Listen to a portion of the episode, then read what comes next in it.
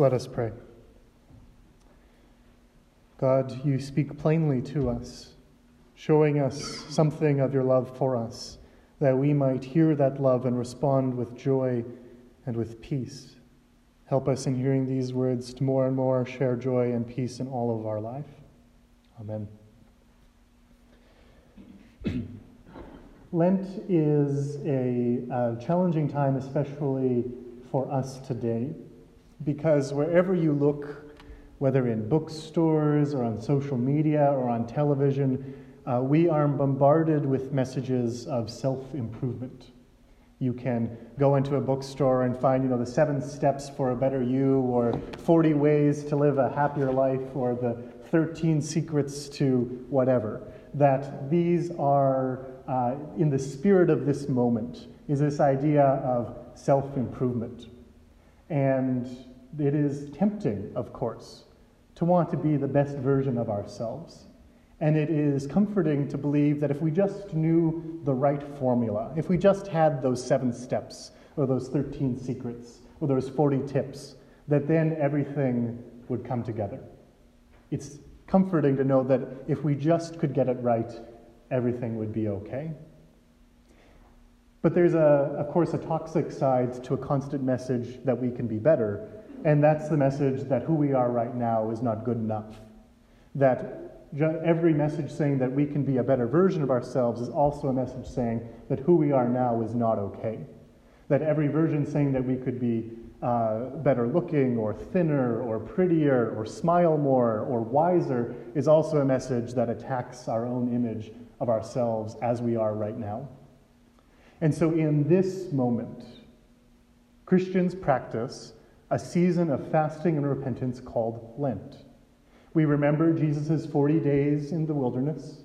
We remember how God led God's people for 40 years through the wilderness, and that there is something waiting on the other side. For Jesus, it was the beginning of his ministry as he showed the people how to live the way of love, as he proclaimed joy and peace. For the people of God, at the end of their journey in the wilderness, it was a promised land, a land of freedom and of justice. And so for us, for Lent, Lent is about preparing our hearts and our lives for something that is coming next, the new thing that God is doing in our midst, where God will raise Jesus to new life and restore the creation.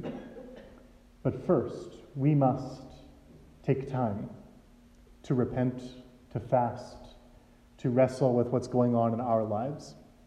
And so it is tempting in a moment that is all about self improvement for the followers of Jesus to treat Lent as just another way uh, to practice self improvement. To take Lent as a time that this is the Christian way where we try to make ourselves better. It's tempting for us then to use uh, Lent as a time to give up chocolate or to give up um, other things that uh, fit with the narrative of society of self improvement. And to miss the point of Lent which is not about trying, us trying to, by our own efforts, become the best versions of ourselves, but God, by God's own efforts in and through Jesus Christ, claiming us in the Holy Spirit to transform our lives.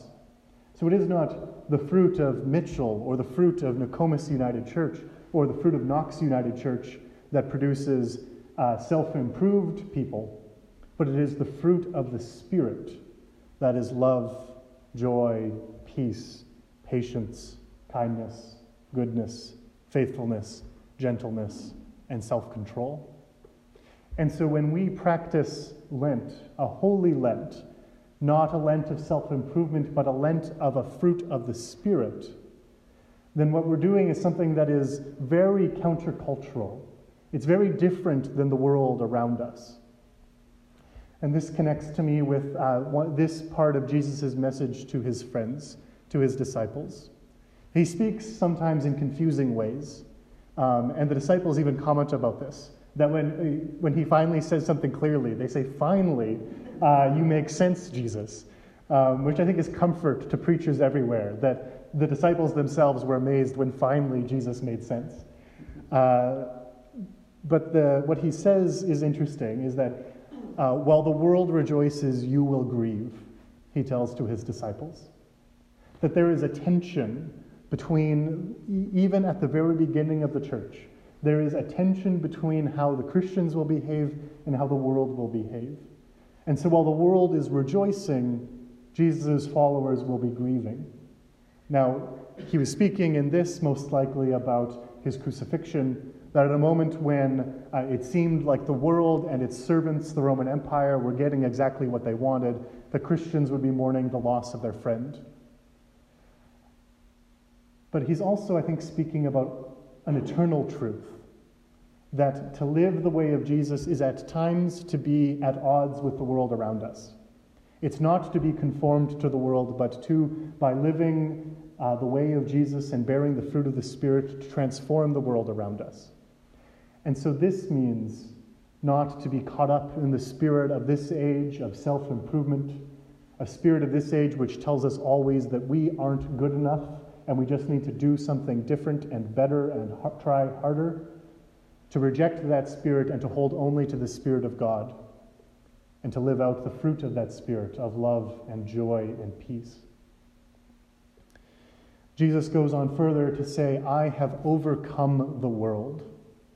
And there, there is a temptation as Christians as well to go too far the other way and to say that we are better than the people around us, that we have the only way of, of truth, that we're the ones who live the truly good lives.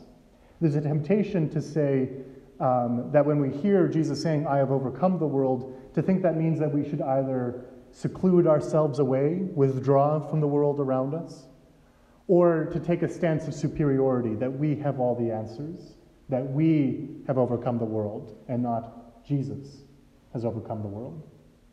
So, if the one temptation is to conform ourselves to the pattern of this age, to become the world, then the opposite pattern is to reject the world.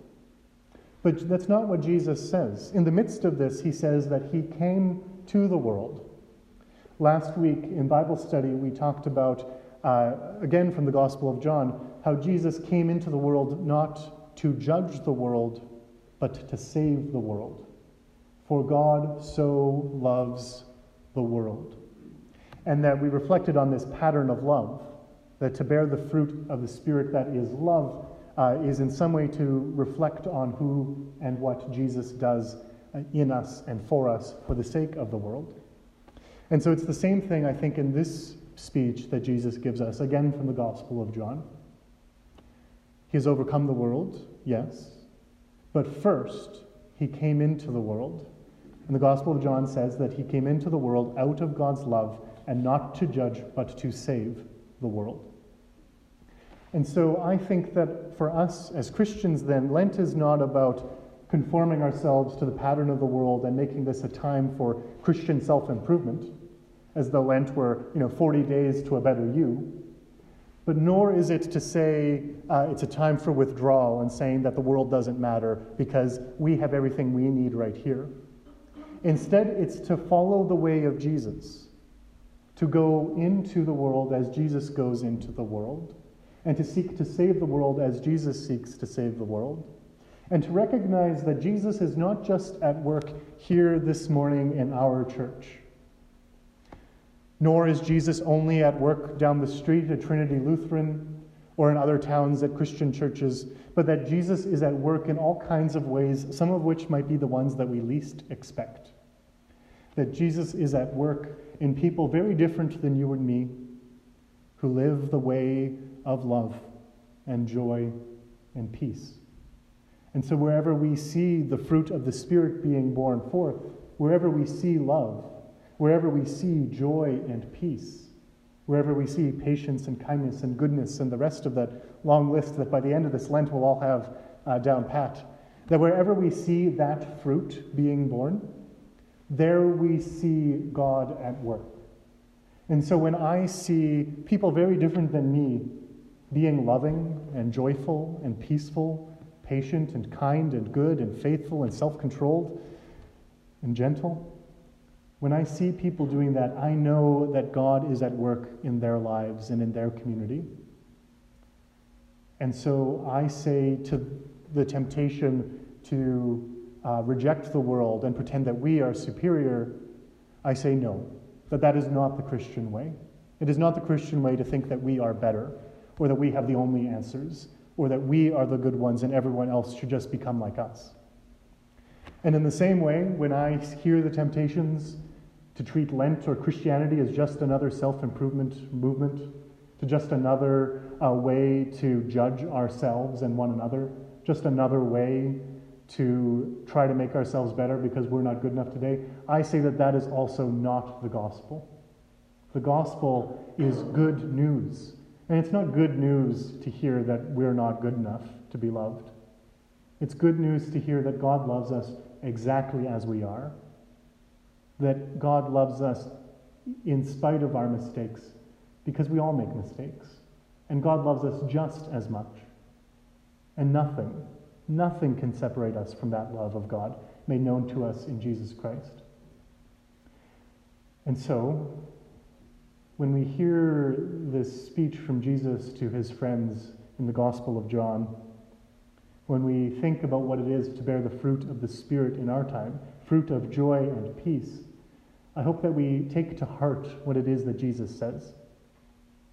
He says that sometimes life is like uh, a person who is about to give birth.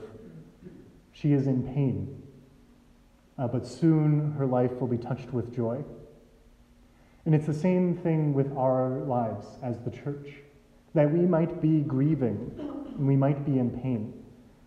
Uh, but there is something coming in us and through us that will bring joy. Joy not just for you and for me, but for all the world. And that the world around us will know trouble, and will know pain and strife.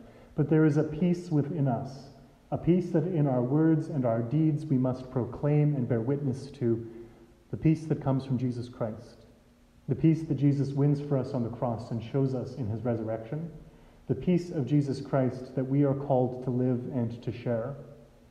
And this week especially, the world needs peace of every kind.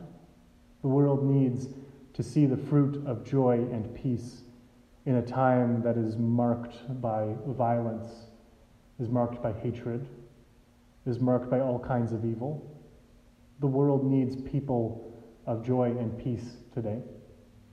And so, my prayer for us is this that we might more and more this season of Lent hear the words of Jesus Christ spoken into our hearts, and in our deepest selves, we might know that we are called to be a people of joy and of peace. Amen. And thanks be to God.